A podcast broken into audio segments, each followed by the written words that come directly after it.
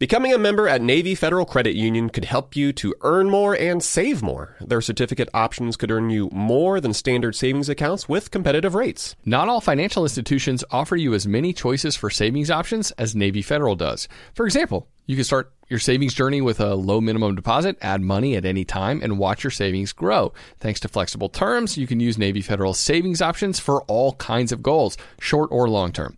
Navy Federal also offers equity loan options to help you get the funds you need to consolidate high interest debt, work on home improvements, or cover any of life's big expenses. To learn more, visit NavyFederal.org. At Navy Federal, their members are the mission. Navy Federal is insured by NCUA, equal housing lender, membership required. Terms and conditions apply, loan subject to approval. Here at How to Money, we're always encouraging listeners to think about some of the different ways they can earn some money on the side to reach their financial goals. And guess what? while you're away, your home could also earn extra income.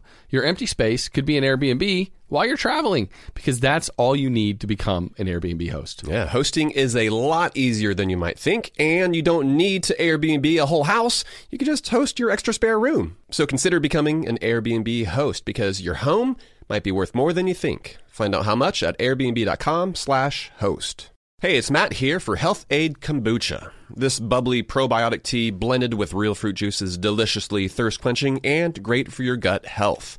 Health-Ade Kombucha comes in many flavors like Pink Lady Apple, Passion Fruit Tangerine, and Ginger Lemon, which is one of my favorites since it has that extra ginger kick. I'm a big fan, though the kids prefer the, the mango lemonade.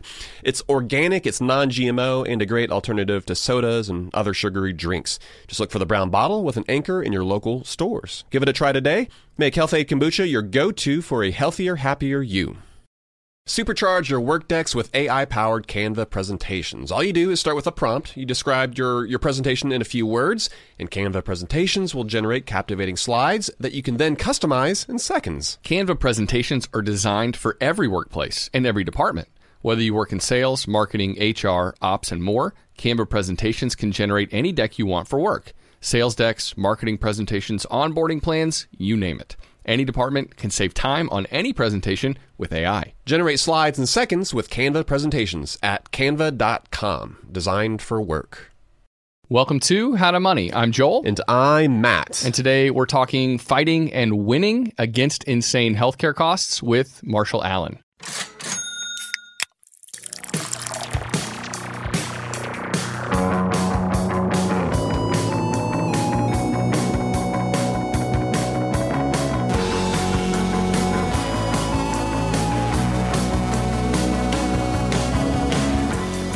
Yeah, today on the show, we're talking with Marshall Allen.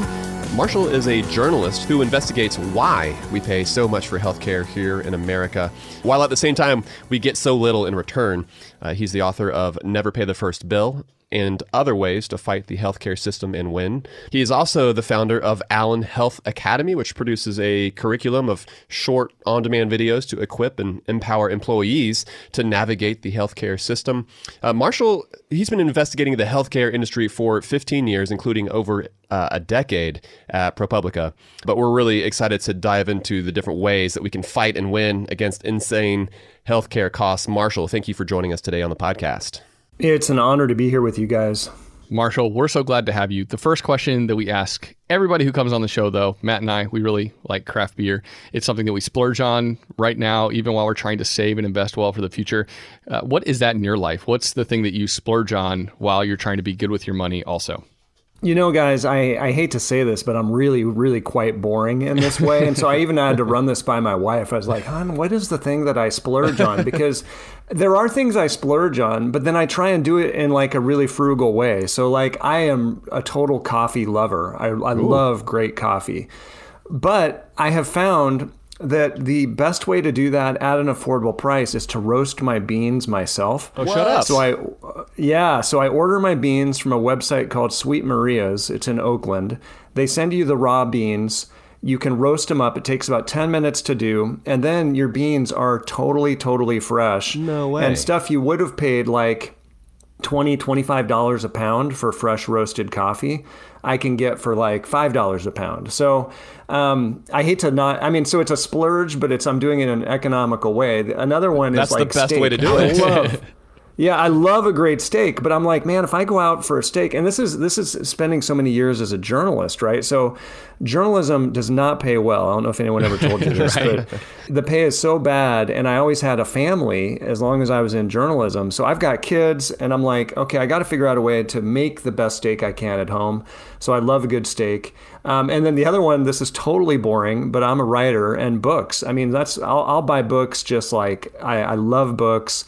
I'm actually in the process of moving now, and I have to contemplate getting rid of some of my books. Oh, no. And even though I, I don't I don't read everything that I buy, I really love to buy books. So those would be my three that, categories. That sounds like an existential crisis, trying to figure out which books you should part with and which ones you should keep. My excuse to my wife is always, "Look, I'm a writer. I don't have to get rid of any of these. It's my it's sort of my my justification." Right. Nice. Okay, so Marshall, you shared your secret on how you get really good coffee at an affordable price. You roast your own beans. Uh, how do you do that with with with a nice steak? Is there an, uh, a secret? Is there a uh, a source that you have where you buy the really good ribeyes? Uh, how, how do you make it work? Well, I don't actually like raise the cows in my backyard, if that's what you mean, and slaughter them myself. I don't go that far. But um, no, it's really just a matter of um, getting a good cut of meat. I just go to the grocery store, though. It's nothing dramatic or nothing secret there. And just learning how to make it properly, you know, how to sear it on both sides so that you kind of lock the juices in, how to cook it to the right medium rare consistency um, so it's perfect every time so Nice. it's it's just maybe learning how to do it more than Yeah, a te- well, technique is is so important. And so, last little follow up here. You're talking about coffee. What is your favorite method of brewing? Do you like to do the Chemex? Do you do pour over? Do you do uh, Aeropress? That you're, you're, I could we could do an hour just on this subject alone because I, I feel like every morning for me is the pursuit of the perfect cup of coffee. But my standard go-to method is the Chemex. I feel it. like you can get. Um, you know the French press uses too much coffee, so again, it's just not the most economical way. I love uh, it. The Chemex is Gosh, nice for making it for me and my wife, so I go with the Chemex. That's exactly the same here. Yeah. All right. Enough about food and uh, Marshall's splurges. Let's get into talking about insurance uh, and healthcare. Marshall, what led you to spend your time and to spend your energy covering the issue of the American healthcare system in the first place? Well, I started covering healthcare when I went to Las Vegas to become a reporter at the Las Vegas Sun. This was in 2006. And when they hired me, they hired me just as a general assignment kind of investigative reporter. And I had never covered healthcare before. In fact, I thought the subject sounded totally boring. But they asked me to cover it, and I started writing about it. And I found really quickly that when you write good stories about healthcare, you can get right at two things people care about more than anything else their health and their money. Hmm. Because every healthcare story, you're talking about people's quality of life with regard to their physical health. But more and more, we're talking about their quality of life with regards to their financial health. And so I found that as long as I could lock into one or both of those subjects in the stories I wrote, my stories would get huge traction. So even though, like at ProPublica um, for the last few years before the pandemic, I was writing about health insurance that sounds like the most boring topic in the world. Like if you told people I'm going to write stories about health insurance, their eyes would totally glaze over. But if you look at all those stories I did in a series I called the Health Insurance Hustle, which because we're, I'm showing how we're getting hustled by the health insurance mm-hmm. industry. In every single story, I could say, this is why you, reader, pay so much for healthcare. It's because of these games, it's because of this type of deception that's in the industry that your deductibles are so high you can't afford them, your premiums are so out of control you can't pay for them. And this is why we have right now one in five Americans with medical debt in collections. I mean, this is a crisis of a situation. And so when I found that I could really angle the stories that way, even though I'm writing about something that seems so boring, I mean, my stories would get picked up, lots of page views, lots of interest. I'd get lots more um, letters and emails. Not letters, I'm not getting letters in the mail, but emails and phone calls from readers. Postcards, you know, uh, things coming in over the over the wire. Um, but you know what I mean. I mean, I got so much feedback from readers that um, I just continued to dig in and dig in more on that subject. Yeah. And, you know, the word crisis, I think, gets overused, but I think it's actually appropriate in this scenario when we're talking about the, Yeah. the healthcare system. And um, Marshall, in your book, you actually talked about one of the best experiences that you had in the healthcare system, but there was like this twist, this ironic twist in your story that that awesome experience wasn't here in the United States. Can you kind of tell us like how that went down? Yeah, you took away my punchline though by by giving away I'm the sorry. ending there. But exactly. Well, so here's here's here's how it happened. My wife, she unfortunately has gotten migraines her whole life, and so we were traveling. We are actually in Kenya, where we used to work there. We did Christian um, youth work in Kenya for three years. So we went back and took our kids back there in 2019, and this was um, right before I got the book deal actually to write this book. And unfortunately, my wife had a migraine and it was after hours. And so we couldn't go to a doctor's office or urgent care clinic. So we had to go to the Nairobi Hospital, which is the big um, hospital there in, in Nairobi. And you know, here in the States, if you go into a hospital emergency room, I mean, you're just bracing yourself for like these surprise bills, these out of network bills. You know, they don't give you a price up front. And so they're going to, you don't know what it's going to be when you get it in the mail, you know? Right. And here at the Nairobi hospital, I go in and my wife is there and they say, okay, well, that'll be, you know, I don't remember how much it was, $30 or something for the doctor to see you. And they just printed up an invoice for, for me and had me pay it right on the spot. And I was like, what is going on here? How is it that they're able to give me a price up front, whereas in the entire United States, you can't get a price up front? Then we mm-hmm. go back to the doctor and I'm thinking, okay, here's where they're going to overtreat us. You know, they're going to say they need to do a scan of her brain to make sure there's not an aneurysm. The guy was like, hey, it looks like she just needs some pain medication. And my wife and I are like, yeah, that's exactly right. So he's like, you can get it on the pharmacy from the pharmacy on your way out. And I'm like, okay, here's where they're going to get us because drug costs are marked up. You know, you don't know how much it's going to be. There's all these secret spread pricing and rebating and American drug prices. Well, here they just were like, pay us $30 and get your drugs. And I paid him 30 bucks and I left the hospital and my wife got what she needed. And we, it was, it was the most remarkable experience because we actually engaged with an emergency room in a hospital without feeling like we were being financially exploited because of our mm. desperation.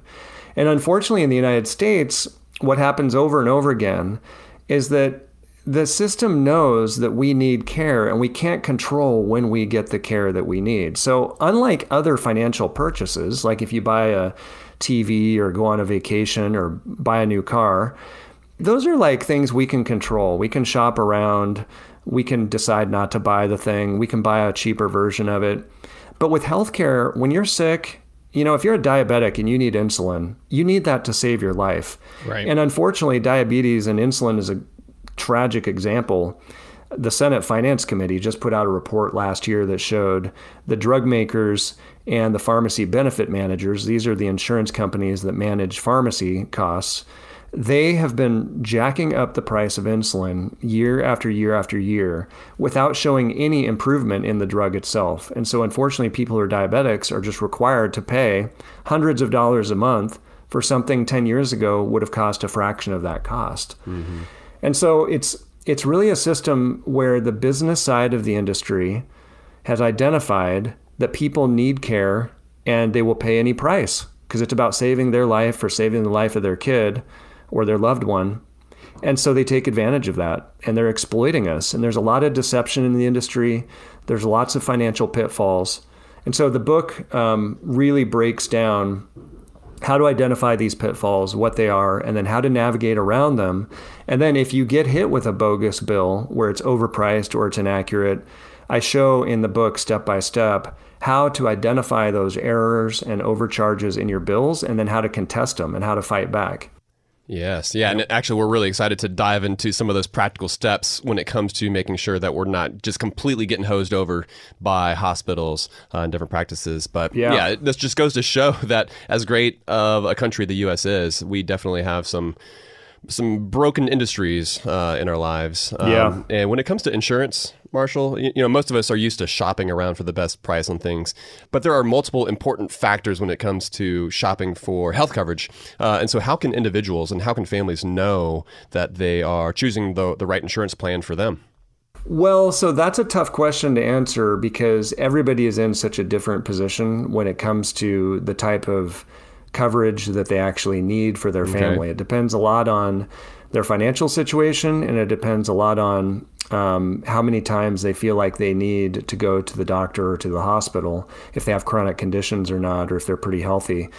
Many times, for most people, um, working Americans, you're in an employer sponsored health plan. So you're also limited that way. Your employer will present a set of options to you, and then you have to choose from those options. That covers about 155 million Americans are in that category.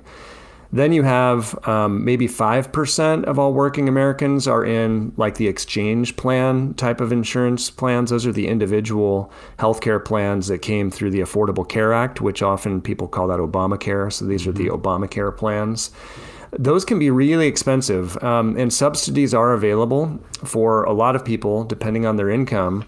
But if you're priced out, if you make just too much to get those subsidies, then those are extremely expensive um, types of health plans to get.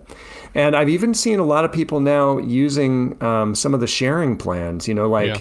There's um, Christian healthcare sharing ministries, and then there's others that are not faith based at all. And these are these are plans that are not insurance, but they are basically people coming together and agreeing to pay each other's medical bills. And they always have different types of rules and restrictions, and you have to be very careful to check the references of any of these plans to make sure they're actually paying the bills like they say they are. Mm-hmm. But I actually know some people who do these plans, and they're very they're, they've been very happy with them. And if you're relatively healthy and don't feel like an obvious need uh, for ongoing care, those those plans might be might be a good option. Yeah, it seems like you know, there have been more incentives recently in, in, when it comes to getting healthcare on the exchange. Like so many people qualify for a much lower rate uh, when it comes to getting healthcare that way. But yeah, I'm with you. Some of those health sharing plans for people that don't qualify for those lower rates on the exchange, they've almost become like the only place they can turn. It seems like. And um, yeah, what should what do people need to consider uh, and look into before they sign up for one of those health sharing companies? Because yeah, I mean, if the premiums are $300 a month versus $2,200 a month. I mean, that's a huge difference, and most people can't afford some of those policies that you would buy on the exchange. Right. The other issue with the exchange plans is that you're often going to have a pretty sizable deductible there. Right. And that, that deductible is the amount of money you have to pay before the health plan kicks in and pays anything. So there are a lot of people on these high deductible health plans right now and they are paying the first dollar of almost every single thing um, that they get care for. So you're paying your premium every month, and then you you expect your health plan to cover something for you, but you have to pay that deductible, and sometimes that deductible is three thousand dollars, five thousand dollars, even ten thousand dollars, and so effectively you're uninsured until you've paid out of pocket that amount. But w- with investigating the health sharing plans, I would get references. So I would talk to people who are actually on the plans and ask them how well it's worked for them. I would look up um, the reviews on Google, on Yelp. I would look up the Better Business Bureau reviews for each of those plans. And you can find out pretty quickly if things are scammy um, because it does show up pretty fast um, on, on online reviews. So I would check all those things. If you just want to start exploring as a journalist, I would often put in the name of a company or an individual in quotes on Google, and then I would just put PDF after it. And if you do, hmm. you know, like to look for a PDF file with that name in it, and it's amazing how many times that will pull up some type of a disciplinary action or some type of a regulator action, some type of public document often gets pulled up that way. So that's kind of another little trick nice. when searching right to see if, if these like folks have been have been disciplined. Yeah, you just got to nose around a little bit and see what you find. Very cool. Yeah, uh, our family, Marshall, we, we've actually been with Medi-Share, which is one of those uh, sharing plans. And yep. in our case, we we do we definitely do have a very high deductible. We're, uh, our it's technically called like a I forget, like our annual household portion, I think is what it's called. But it is $10,000. But in exchange for that, our monthly premiums essentially the equivalent of, of what they call a premium it's only 250 bucks uh, and so we're experiencing dramatic yep. savings month to month and because of that we have taken that into, into account and our emergency fund is quite large uh, to make sure that we are able to cover that cost were it to arrive and i guess if you're looking at some of these expensive plans on the exchange without any subsidies. And if you're paying a whole lot month to month, but you're also being forced to pay a very high deductible, you're kind of getting shortchanged on both ends. Uh, like you said, it kind That's of right. comes down to how you use the plan, right? Yeah, and another thing you can do uh, is combine what you're doing there with a um, direct primary care relationship. We're seeing more and more doctors now move to direct primary care, which means you pay a monthly cost for unlimited care often from that doctor. And so this is for your primary care. You know, this is so that your family still gets your annual checkups, you get any vaccinations or anything that you need, any kind type of like standard health care that your family needs is going to be really well taken care of. And you could probably get that for around 100 to $200 a month. Yeah, those are definitely becoming more popular and for good reason. Um, all right, we've got more questions we want to get to with you, Marshall, including yeah, how to shop around for a specific procedure in advance of that procedure uh, being done, and then also too, like once once a bill comes your way, how do you fight it in order to save money? We'll get to, uh, to the nuts and bolts of that stuff right after this break.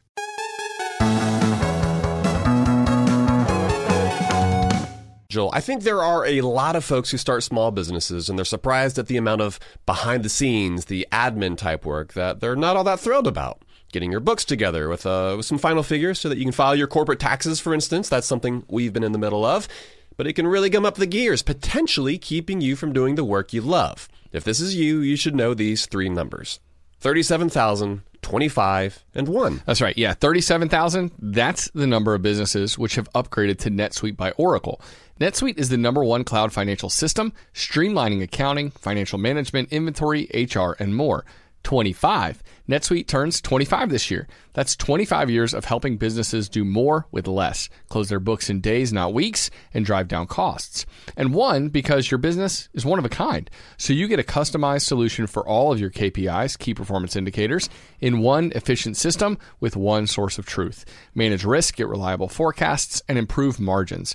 Everything you need to grow, all in one place. There's a lot of power in the simplification of having all that information in one place. Helps you make better decisions. That's right. And right now, download NetSuite's popular KPI checklist designed to give you consistently excellent performance, absolutely free at netsuite.com slash howtomoney.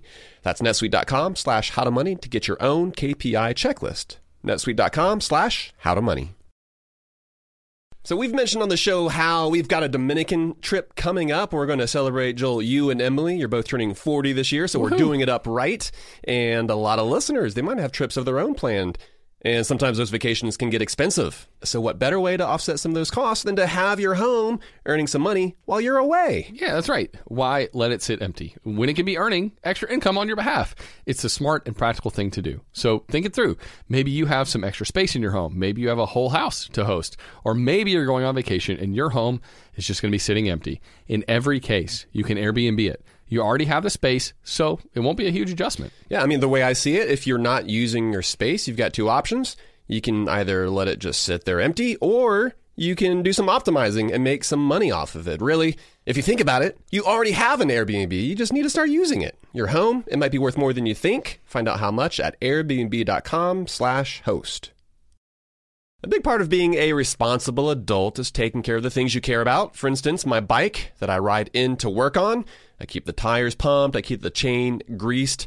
Gone are the days of leaving your bike out in the rain for weeks at a time, like a kid. Simply put, the things futures are built around are the things worth protecting, and making an estate plan now means gaining security of your assets and peace of mind for you and your loved ones. With Trust and Will, you can create and manage a custom estate plan starting at just $199. Go to trustandwill.com slash howtomoney for 10% off plus free document shipping.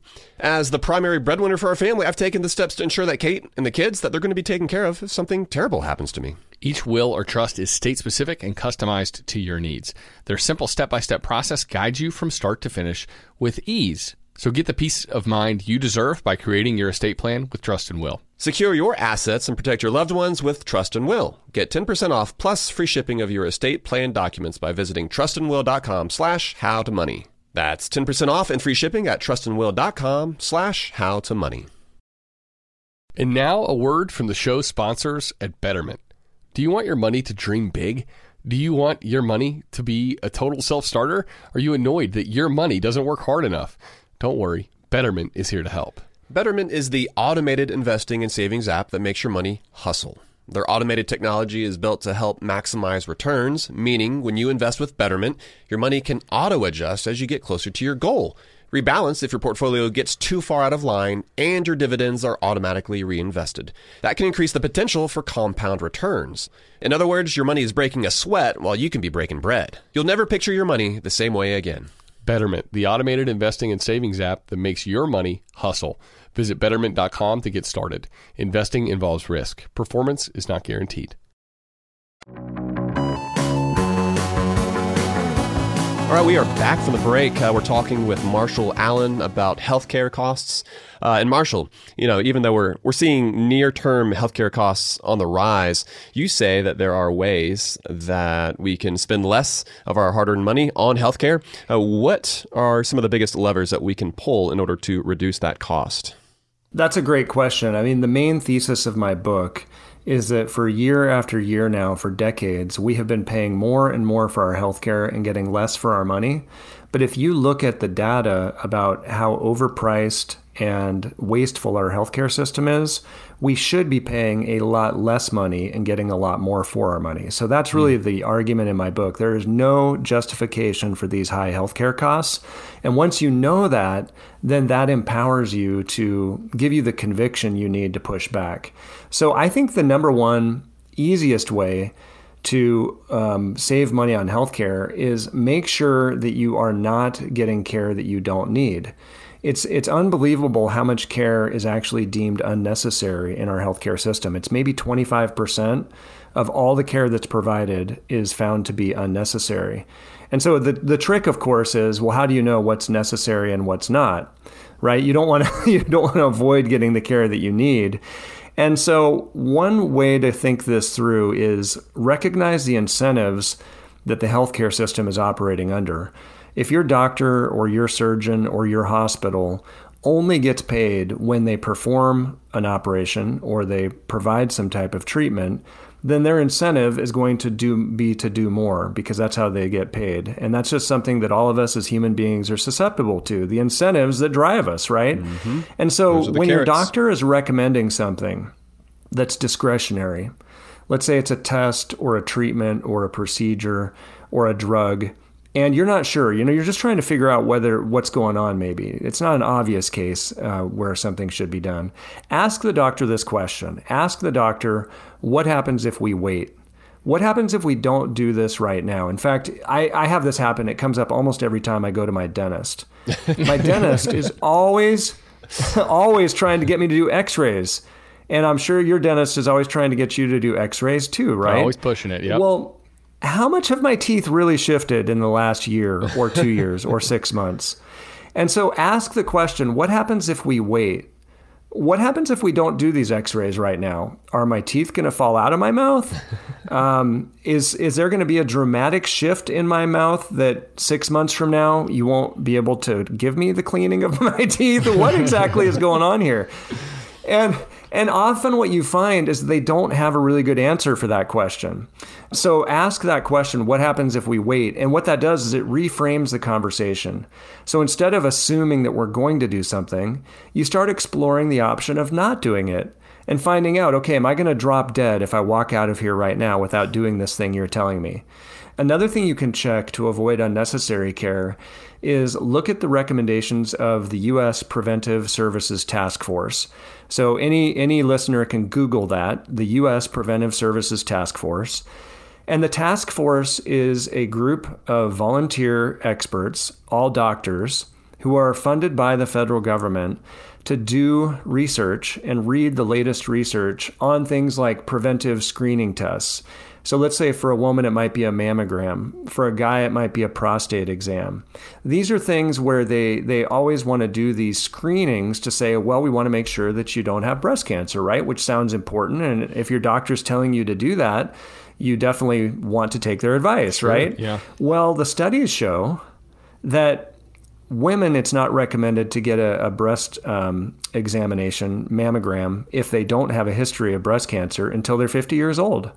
And yet, doctors will tell women starting certainly in their 40s, because that's been my wife's experience, that they should be getting that um, every year or every two years.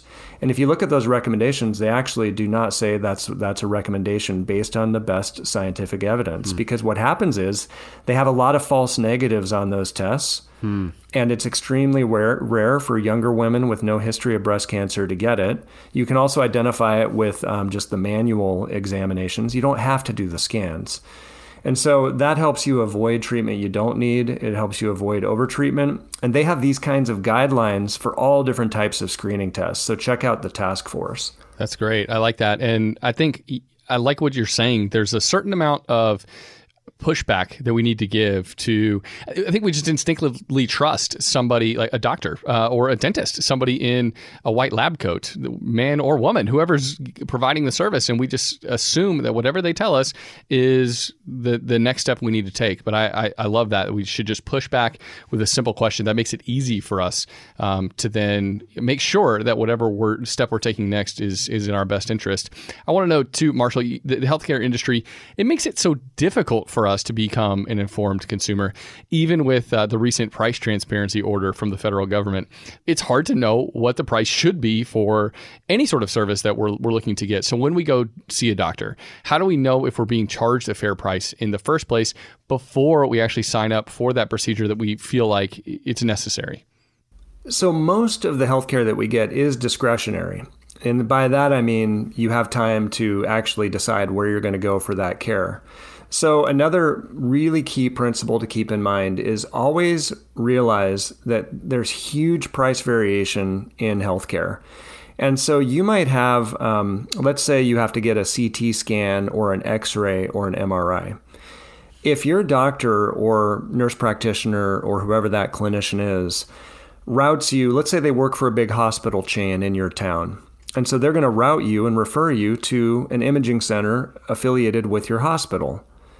Well, research has shown, and people in the industry know, that anytime you go to a hospital for a lab test or an MRI or any type of a scan, the prices are going to be way higher, and I mean exponentially higher than if you go to an independent imaging center or an independent lab. And so, if you just need some type of lab test or scan, identify an independent imaging center and call and get the prices there. And you can also check out a company called greenimaging.net. Greenimaging.net, look them up online. They do scans and they do direct pay contracts with imaging centers. And so you can get a scan. I talked to one guy, he needed two MRIs before he got back surgery. He was told that it would cost $9,000 if he did it through the hospital MRI center. Wow. He went to Green Imaging and he got both of those scans for about $900. Oh my so gosh. just like in the blink of an eye, Holy cow. he saved more than $8,000 and he was on a high deductible plan. He had a $10,000 deductible. So for him, he saved 8 grand just by avoiding the hospital MRI center. And so that's not something you would ever expect, right? You, it's the same MRI, so, why would it cost so much more if you go to one location than another? And this is also why you don't ever want to go to an emergency room if you just have the sniffles. Go to your primary care doctor or go to an urgent care center. But if you go to that hospital um, emergency room, they are going to bill you much, much more money for the exact same service you could get somewhere else at a lower price. Yeah, just like with music, it pays to uh, find out the independent bands, find those indie That's right. labs, find those indie uh, imaging centers because you can save you can save a lot of money. Catch them before they're big, you know. Like I knew I knew them way back when That's they were right. only, only charging nine hundred dollars. so Marshall, your book it's called Never Pay the First Bill. Got it. Uh, we know that, that that should be kind of the action that we take there. But can you explain why it is that we actually shouldn't pay the first bill? We've talked about how to get that discount ahead of time, but after we receive the bill, why shouldn't we pay that first bill? Well, when I say never pay the first bill, I mean, I'm obviously not saying never pay your bills. But what I mean is the principle is never pay the first bill until you have checked to make sure that it's accurate and that it's priced fairly. So when you get that medical bill in the mail, the first thing you need to do is make sure your insurance plan, if you have insurance, has processed it correctly. So, your insurance plan gives you what's called the explanation of benefits, also known as an EOB. And that has a breakdown of how much the billed charges were, how much the agreed upon amount was that the insurance plan has agreed to pay, and that should be some kind of a discount off of the billed charges. Again, this is just the crazy, convoluted way we pay for healthcare in this country. The price is not the price. They give this really high billed charge amount, and then the insurance company is supposed to give you a discount off of that. So, anyway, you look at the billed charges, you look at the price that the insurance company negotiated for you to pay you have a deductible that's going to be factored in there, maybe. You might have co-insurance. That's the amount that the portion that you have to pay versus the portion that your insurance plan pays. And then you have the amount you owe. The other um, last year, maybe it was a little more than a year ago, I got a bill in the mail for $250 from an urgent care center where my son had gone. And they said on that bill that my insurance plan had paid nothing and I had not received any um, explanation of benefits from my insurance plan. So I knew something was off right there. So I called my insurance company and they said that the bill had not even been sent to them. Mm. So right there, just by checking that bill, I was able to see, oh, this didn't get processed by my insurance plan. And so they need to send it to the insurance company, not to me. So they sent the bill to the insurance company right like that. In five minutes, I saved $250 if I wasn't paying attention, that would have been something easily that myself or my wife could have paid. Yeah. And so I think I think people also don't realize just how screwed up this billing system is. You think that because um, it's a doctor, you know, he has his MD, you have nurses who are highly trained, you have physical therapists, they're in fancy hospitals with really expensive equipment.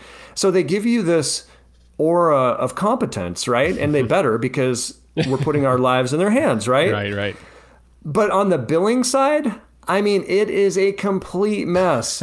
Some of these hospitals and insurance companies, they're using IT systems from like the 80s and 90s. I mean, they have not updated the programming on these things. And so instead, they've done a bunch of patches on top of patches on top of patches. They're auto paying bills millions a day. This is like a giant assembly line with no quality control mechanism in place. And so if you know that, then you know, okay, there's a good chance that there's an error on my bill. Also, a lot of times, so so look at the insurance company EOB, then get an itemized medical bill. So hospitals will usually just give you a bill that says pay this amount. They don't even tell you they don't give you a breakdown on it. Like if you went to the grocery store and they just said pay this amount without telling you the prices. No receipt.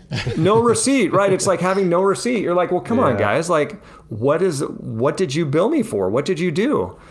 Well, when you look at those itemized bills, and it is your right to have it. It is absolutely your right to have that when you get that itemized bill, you can check and see, okay, did they do this? Did they do this? Did they do this? Oftentimes you'll find things on there that they did not even do. In fact, I just got an email from a reader who said he went to his dentist again not to pick on dentists but this is like the, the dentist episode right but he said he went to his dentist and he when he saw the breakdown in the charges there was a $175 charge on there and he couldn't figure out what it was he called the dentist and their billing department, and they couldn't figure out what it was for either. Wow. So they took it off and he was again. He's like in five minutes he saved 175 dollars just by wow. having him remove that. So, so, so some, for, yeah. sometimes that gentle pushback does work, right? And, or you know, just recognizing actually my insurance company didn't get the bill, and I need to make sure that they they get it, and you know that they pay the portion that they need to pay before I even consider paying. But then you know what happens if you get an outrageous bill and you're like, okay, the pushback isn't working. You even mentioned taking a more drastic measure, like taking people to court, right? Is that is oh, that yes. another step we should consider too? Oh, I think this is the game changing tactic right here, guys. so anybody who loves America, and I, I do love America, and I know our country has problems, but I do love this country. There are certain privileges we have in this country that other people just do not enjoy. And small claims court is one of these privileges because mm. our small claims court system is set up so that a powerless, weak individual can sue using the power of our judicial system and require a powerful company or individual to answer for the way they are treating that weaker, less powerful individual. And so when you get a bill, so let's say you you analyze it and you can see that it's in error or you can see it's overpriced. So I also show in the book how to check prices. And there's a website called fairhealthconsumer.org. Look up Fair Health Consumer and compare it to your itemized medical bill. And especially you need to get the billing codes. I show how to do that in the book. You can look up and you can see is the price that they charge me fair or not. Now, also um, on hospital websites, they're required to post their prices. And often what you see is that the cash price might even be a lot less than the price that your insurance company negotiated for you. So, this has been standard in the industry, right? Hospitals and insurance companies set prices and then they tell us to pay them, whether they're fair prices or not. Even if the cash price is less, they'll just tell you, oh no, that's our negotiated rate, so you have to pay it. And my argument is this look, why should any one patient pay more than any other patient for the exact same service at the exact same hospital? Yeah. It doesn't make any sense. And so just because they say this is how it's always been, I'm sorry. I don't care what kind of nonsense you all are, what kind of world you're living in. I don't have to agree to that. Yeah. I'm in, I'm involved here too. And not only that, you're making me pay for this. So, small claims court, if you identify a bill that's in error or overpriced, you can file a case for like 20 or 30 or 40 dollars in most states you don't you have gathered all the information you need you have the evidence you need because in my hmm. book i show how to get an itemized bill how to price it how to get your medical records and make sure they document the care you received. It's easy to do this stuff. It does take some steps. It takes some knowledge and learning. It takes some initiative. But if they will not correct it when you sue them what you do is you create a very expensive hassle for them because now the hospital has to hire their own attorney for hundreds of dollars an hour to defend themselves against a case. I mean, many of these cases are only worth a few hundred dollars or a few thousand dollars. And the limits in a lot of states are actually quite high. Like in the state of Texas, you can sue in small claims court for anything under $20,000. Wow. In New Jersey, where I am, there's a branch of, um, of circuit court here called the Special Civil Branch where you don't have to have an attorney to sue someone. It's just like small claims, and you can sue for up to $15,000. So the limits are quite big. Some states it's small, like three grand, but still it's enough that it covers a lot of these bills. And so we are protected. So then think about it. They now have to hire an attorney to defend themselves. It's going to cost them a lot of money. You are giving them the incentive that they need to come to the table and give you a fair price. Instead of price gouging you, give me the price that's fair. I'm happy to pay a fair price, but what I don't want to do is just let you rip me off. And that's mm-hmm. what I'm trying to encourage people to do. Let, us say let's say the, the hospital reaches back out, but like before you get to the lawsuit uh, territory, right? You, you have not sued them yet because you're not at that point, and the and the hospital's like, listen, we we love you. We're going to put you on a payment plan. like what what should you say oh, when when that happens? Oh, that's always their solution. That's always their solution is to put you on a payment plan.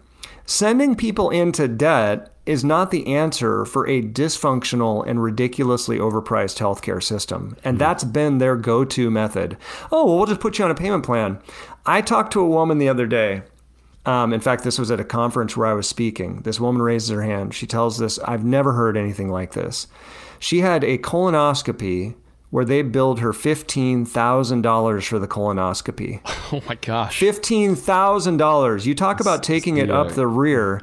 This poor woman plated colonoscopy. This poor woman was getting screwed in more ways than one. Yeah. So, so the woman, of course, did not have the 15k to pay for the colonoscopy. Now, just for for a little balance here, you should easily be able to get a colonoscopy for one thousand to three thousand dollars. So that 15,000 is completely outrageous. So they said, "Oh, we'll put you on a payment plan." She couldn't afford most of the payment plans, so they put her on a payment plan that lasted for 10 years. Oh, my gosh. 10 years that this poor woman has had to pay this bill for this colonoscopy that was outrageously priced.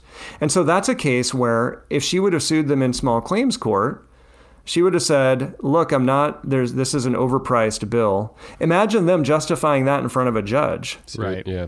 That's going to be a tough one to justify because it's totally outside the standard um, of what people are paying. And there's actually in my book I talk about the open price term This is a part of our law. It's part of our Uniform Commercial Code, which is the law that governs consumer transactions in the United States. And the open price term says if you don't get a price up front, then it's assumed that it will be a price that is reasonable and that's set in good faith. And so the healthcare system does not have the right under our laws in this country to charge us whatever they want. It's what they've been doing and they've been getting away with it, but right. they don't actually have the right to do that. And so, you know, when you make your case in small claims court, you actually have a strong legal standing to make this case. And so people just need to do it. It does take courage and it does take initiative. But I encourage people. You can reach out to me. You can look look me up on my website, marshallallen.com. Send me a message. I will. I am happy to show you how this process works, and I, I lay it out in the book. But I'm also happy to coach people through it because every time I help someone through the process, first of all, um, it's just delightful for me. I've made this my hobby. It's really fun for me. but also, I get great case studies, right, that I can yeah. share with other oh, people. Yeah.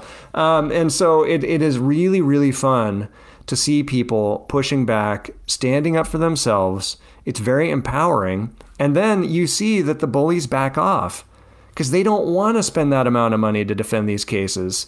You're making it not in their interest financially to take you on. And again, it's not so you can avoid paying. It's just so that you don't get ripped off. It's just so that you can pay a fair price. And right. and specifically, we want to get to some of those wins uh, here in a little bit after the break. But Marshall, does it ever make sense as you're negotiating and as you're trying to figure out what is going on with your bill? Does it ever actually make sense to mention the fact that hey, well, I understand that I've got a pretty good case here. Uh, does it make sense to mention small claims court when you're negotiating with the billing department? Definitely, it does. Okay. And I don't know that it's going to work. You know, it might, it might not. Um, the other thing that you should do is before you sue, and I have a template for it in the book, f- send a warning letter so one thing that courts don't want, they don't want us wasting their time. Mm-hmm. They don't want us taking a thing to mess with our taxpayer-funded court system if it's avoidable. And so you send them, you're going to send them a 30-day notice before you sue them, or two-week notice, or one-week notice, whatever you want. But you want to be able to show that judge, I did everything I could to settle this in a fair way without wasting your time, judge. And the hospital refused to give me a fair deal. And so that warning letter does tell them, hey, if you don't correct this, within a week or within two weeks or 30 days, I'm going to sue you in small claims court. So you gotcha. definitely want to notify them and tell them that you're going to do that. And I think it is effective. What, what, what about listeners, Marshall, who have got their debt has their medical debt has been sold to a collection agency, uh, and you actually say that that might put us in a stronger negotiating position once the debt is out of the hospital's hand and in the hands of an agency, right? Like, how do we then make sure that we're not uh, that we're getting a deal when it comes to paying off a debt that's been sold elsewhere? Well, you're hitting on something that to me is maybe the greatest shame of our healthcare system. We spend twice as much per person on healthcare than any other citizens of any other developed country or any other average spending in a developed country. And yet we have one in five Americans, tens of millions of Americans have medical debt in collections. Yeah. And so I included a chapter on that because we need to not stigmatize it if it hasn't happened to you, it's happened to someone you know. It's not it hasn't happened because somebody was irresponsible or did something they shouldn't have done. In fact, it's probably happened because of an error-filled or overpriced healthcare bill mm-hmm. that the person didn't even know they could push back against and so they ended up in collections. So, but in a dark way, like you mentioned, your leverage gets better, and that's because they've given up on you. Basically, they, they, think you're not going to give them anything, and so that's that's the starting point. You know, so when that collection agent calls you, do not ignore the call. First of all, contest that medical debt in writing within 30 days make them justify it. Again, I have a template in the book of a letter that you can send to them by certified mail so that you need to make them justify it because often their whole debt collection system they buy and sell so much debt so many times that I mean they swap it like you know you used to trade baseball cards when you were a kid you know? And so they can't even keep track of who actually has the legal grounds to collect the debt. So make them justify it. But let's say they do justify it and now you need to negotiate a payment. They're going to start like let's say you owe a thousand dollars they're going to start at a thousand you need to start at zero because already you know if it's coming to collections, they think they're not going to get anything. So start with zero and say, I'm so sorry, I can't afford to pay you anything.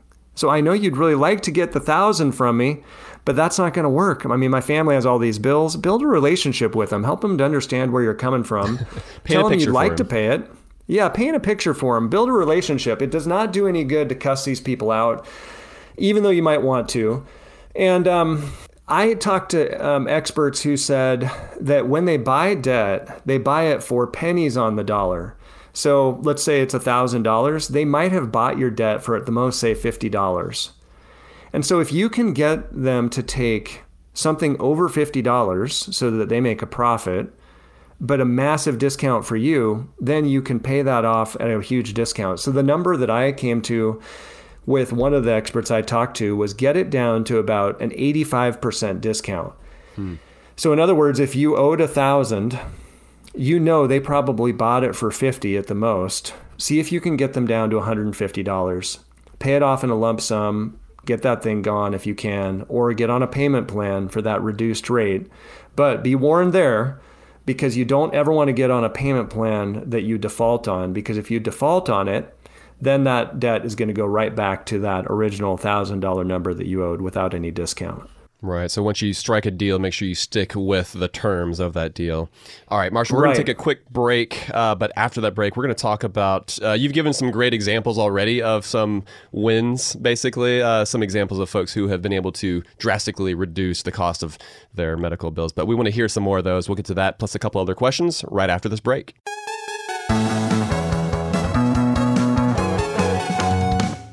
So we've mentioned on the show how we've got a Dominican trip coming up. We're going to celebrate Joel, you and Emily. You're both turning 40 this year, so Woo-hoo. we're doing it up right. And a lot of listeners, they might have trips of their own planned. And sometimes those vacations can get expensive. So, what better way to offset some of those costs than to have your home earning some money while you're away? Yeah, that's right. Why let it sit empty when it can be earning extra income on your behalf? It's a smart and practical thing to do. So, think it through. Maybe you have some extra space in your home. Maybe you have a whole house to host. Or maybe you're going on vacation and your home is just going to be sitting empty. In every case, you can Airbnb it. You already have the space, so it won't be a huge adjustment. Yeah, I mean, the way I see it, if you're not using your space, you've got two options. You can either let it just sit there empty, or you can do some optimizing and make some money off of it. Really, if you think about it, you already have an Airbnb. You just need to start using it. Your home, it might be worth more than you think. Find out how much at airbnb.com/host. I got my first life insurance policy almost a decade ago. And hey, I'm still kicking it. I very much hope that trend continues, Matt. And since then, I've actually added coverage via Policy Genius. And if you out there you're listening and you're worried that this is going to be a massive pain getting life insurance, think again. Policy Genius made it an incredibly easy process. If you have loved ones who rely on you and your income, Life insurance is a crucial part of your financial plan. Not only does it provide a financial backstop for your family, it also gives you peace of mind too. Plus, the longer you wait, the more rates go up because life insurance rates typically increase as you get older. So if this is something you've been putting off, it's time to make it happen now. That's right. Yeah. And even if you already have a life insurance policy through work, it may not offer enough protection for your family's needs, and it may not follow you if you leave your job. With Policy Genius, you can find life insurance policies that start at just $292 per year for $1 million of coverage. Some options offer same day approval and avoid unnecessary medical exams. So save time and money and provide your family with a financial safety net using Policy Genius. Head to policygenius.com to get your free life insurance quotes and see how much you could save. That's policygenius.com. Hey folks, it's Matt. I've got to tell you about something new I've been trying this year. I've been drinking a little Health-Ade kombucha every day and I feel amazing. It comes in so many delicious flavors, but my favorites so far are Pink Lady Apple and Ginger Lemon. So, what exactly is Health-Ade kombucha? Well, it is a fermented, bubbly probiotic tea that's good for your gut. It's blended with real fruit juice and it's super thirst quenching, a little sweet and a little tangy, and very refreshing. I'm sure you've heard about the importance of gut health and supporting uh, your overall health. It's something I've read up on a good bit over the past year, which is why I've made Health-Ade kombucha a part of my everyday routine. Literally every afternoon I'll have some. It's super easy and it's affordable too. My favorite grocery store, Aldi, they carry it as well. If you want to give it a try and see how great you can feel, look for the brown bottle with an anchor and make Health-Ade Kombucha your go-to for a healthier, happier you. Kachava is the all in one superfood shake made up of high quality plant based nutrients. It's got greens, superfruits, plant proteins, antioxidants, adaptogens, probiotics, and in other words, everything your body craves to feel your best.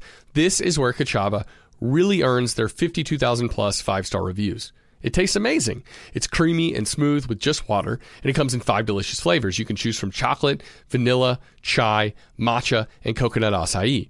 Kachava is offering How to Money listeners 10% off for a limited time. I've been using Kachava in breakfast smoothies in the morning recently. It's just so nice to pack in a bunch of nutrients early in the AM in a way that's satisfying and energizing. So if you want to optimize your breakfast, your workout shake, be sure to check out Kachava. Just go to kachava.com slash how to money. That's spelled K-A-C-H-A-V-A and get 10% off your first order. That's K-A-C-H-A-V-A dot com slash how to money. All right, we're back from the break. We're still talking with Marshall Allen about fighting and winning when it comes to insane healthcare costs a ton of good information already um, on this episode. Eh, Marshall, you have this place on your website though where um, where people can share victory stories. I love that because I, I, think like we need to hold these people up as heroes who are fighting back against this insane healthcare system. But what what are a couple of the best ones you've received? Well, I mean, this has been the most fun part of the book for me. Like, I really loved writing the book. It's been fun to launch the book. It's been successful. It's selling well, so that's really fun. But the most satisfying part to me is these victory stories. And so, again, I, I encourage anybody to go to my website and I have a form on there that you can fill out. If you've had one of these wins, please share it with me because I'm writing these up. I'm doing interviews with people who have victories. Because what I want to do is um, kind of get rid of the idea that we can't do anything about this. Uh, like the, yeah. the subtitle of my book, the book is Never Pay the First Bill and Other Ways to Fight the Healthcare System and Win. The and winning is the most important part.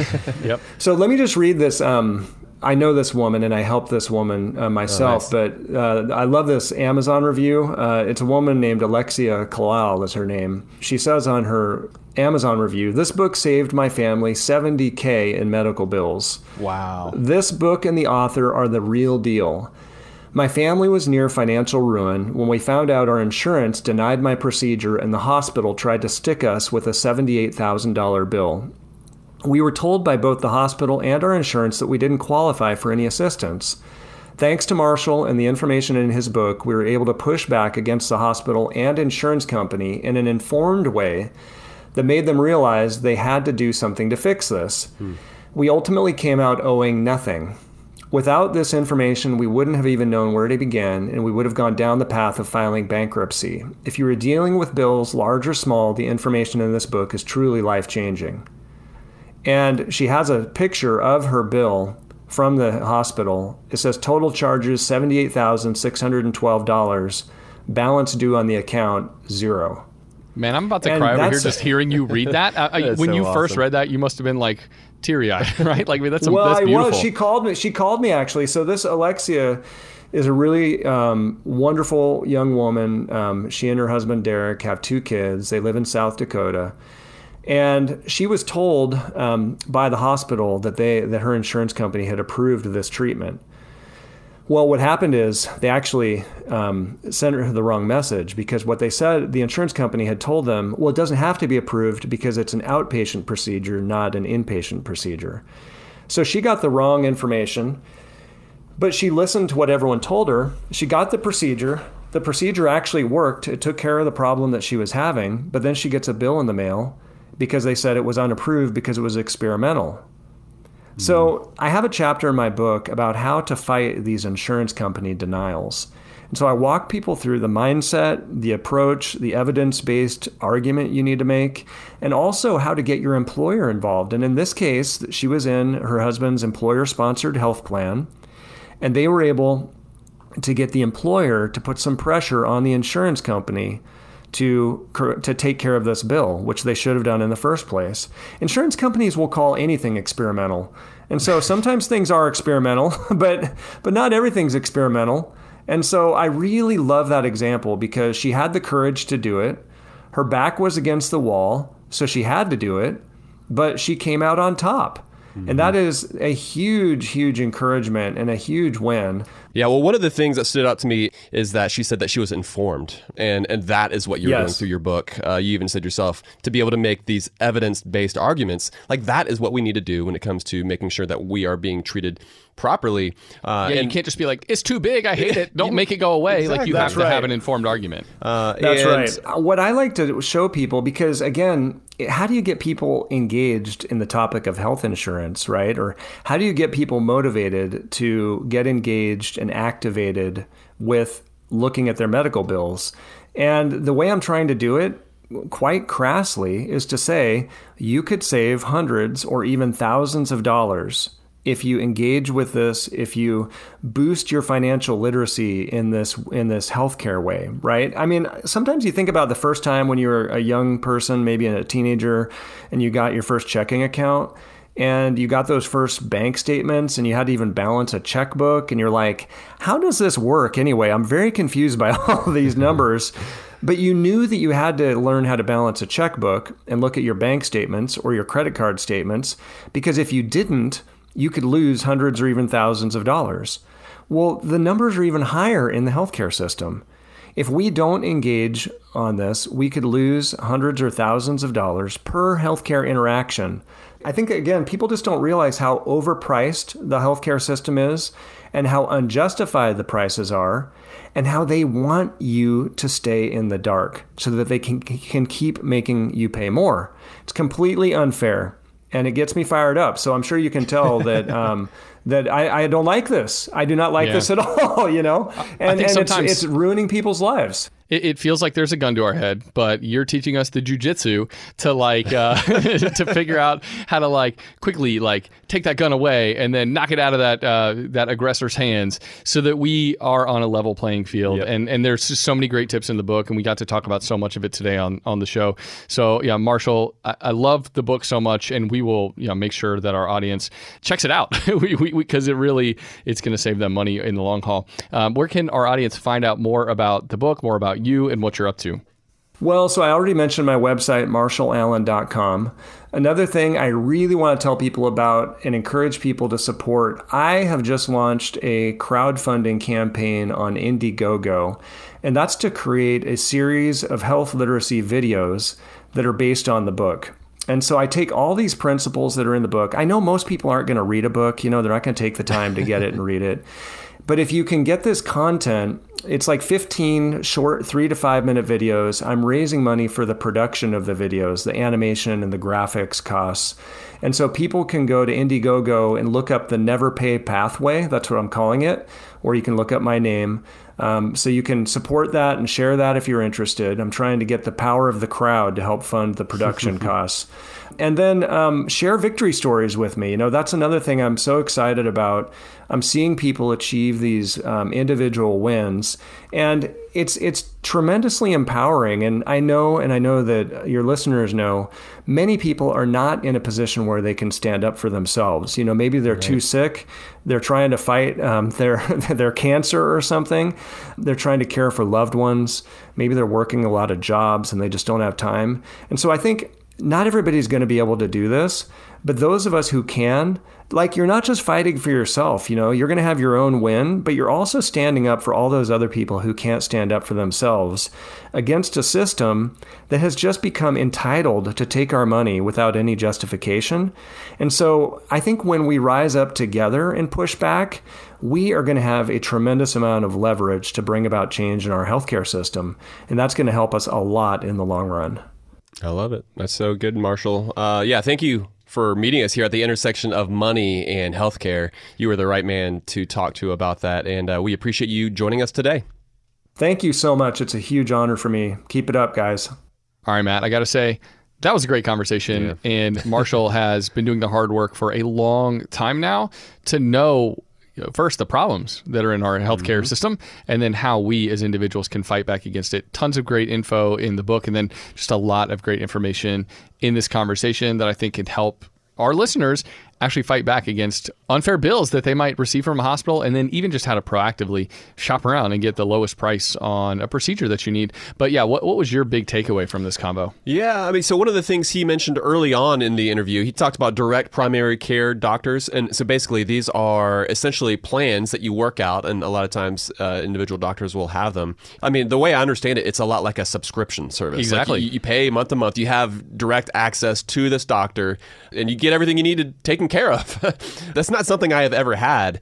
But as our family grows, uh, as we kind of continue to have different issues that we might want to have looked at, like I feel like I could see that becoming something that would make sense for us. He recommended it. It's not something we've talked a lot about on the show, uh, but we are seeing the rise in, in these relationships, and especially as more families and individuals move to these high deductible plans to take care of them if disaster or tragedy were to strike, right? Like if there's cancer or something like that, you're going to hit that deductible, and you might end up paying, you know, five, seven, eight thousand dollars out of pocket to hit that higher deductible. Uh, but when it comes to some of the kind of day-to-day doctor stuff, uh, these direct primary care plans might be the path for folks to take. Yeah, for sure. We're going to see those continue to proliferate, and it kind of cuts out the middleman. Right now, it's just you and your doctor, as opposed to some insurance company standing in the middle, and you get kind of unfettered access to your doctor under some of those plans. Mm-hmm. Yeah, I like They're how there's pretty a. It feels like there's more of a relationship. It feels like more like an old school doctor setup. Exactly. You know, where you might show up to your house with like a le- leather satchel. Right, right. Uh, I think you might have to pay bonus. Like you have to pay extra for that. if you come on horseback, uh, how much is that going to cost me? But Little House on the Prairie style. That- that's what I'm looking for. Can you provide that for me? exactly, that would be nice. And then you're just like, uh, can we barter? I'll, get, I'll trade you three chickens if you'll take a look at this rash. How about some steaks? Uh, Marshall would be down for that. Yes, but, uh, yeah, what about you, man? What was your big takeaway? I, man, I think ultimately my big takeaway was it takes tenacity. You have to arm yourself with the knowledge, and then you just have to kind of get that bulldog face, and you kind of got to go about the process of attacking these healthcare bills.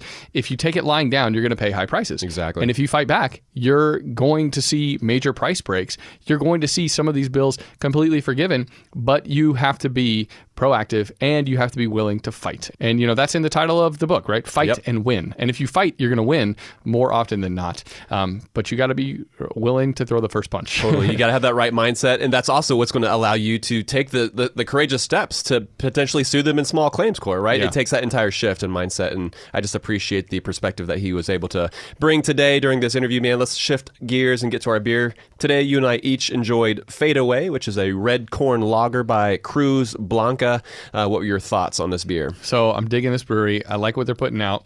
This was um, like a traditional lager, but with a twist, with the corn, with the red corn in there. Yeah. So it has it gave a- it a lot of different flavors. It really uh, did. From a traditional lager, I think. I agree. It had like a lot more stuff happening, and I think the biggest thing it had some a nice little like yeasty sort of funk going on to it, which I really appreciated. almost like a saison. That's I wrote Yeah. that in my notes. It almost tastes, tasted like a like an Oktoberfest saison. It had some of these additional flavors that you wouldn't normally get out of a lager. Like it almost made it even taste like it was barrel aged or wood aged or something like that. But also with it, it had this caramel and malty flavor profile going on. I really enjoyed it. Uh, this was another one that was donated to the show by Dennis, uh, as well as our friends up there at Cruz Blanca. Definitely have enjoyed their beers. They're out of uh, Chicago. Yeah, most definitely. All right, well, that's going to do it for this episode. For folks who want the show notes, including uh, links to what Marshall's up to, including a link to his book, which we highly recommend, you can find those up on our website at howtomoney.com. That's right, man. So until next time. Best friends out. Best friends out.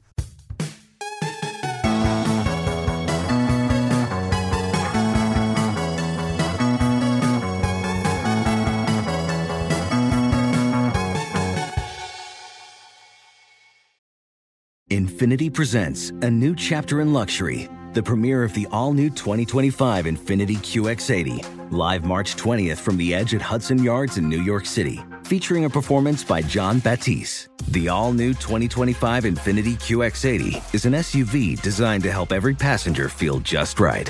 Be the first to see it March 20th at 7 p.m. Eastern, only on iHeartRadio's YouTube channel. Save the date at new-QX80.com. Don't miss it.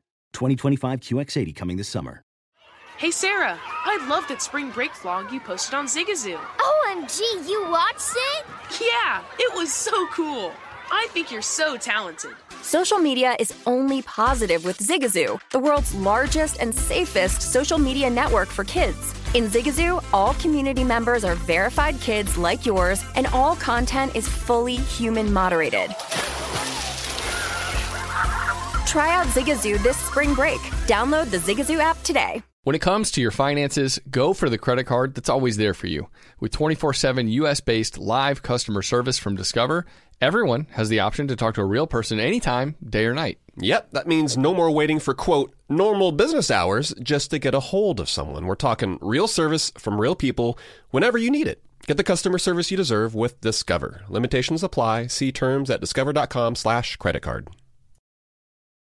Supercharge your work decks with AI powered Canva presentations. All you do is start with a prompt. You describe your, your presentation in a few words, and Canva presentations will generate captivating slides that you can then customize in seconds. Canva presentations are designed for every workplace and every department. Whether you work in sales, marketing, HR, ops, and more, Canva presentations can generate any deck you want for work. Sales decks, marketing presentations, onboarding plans, you name it. Any department can save time on any presentation with AI. Generate slides in seconds with Canva presentations at canva.com. Designed for work.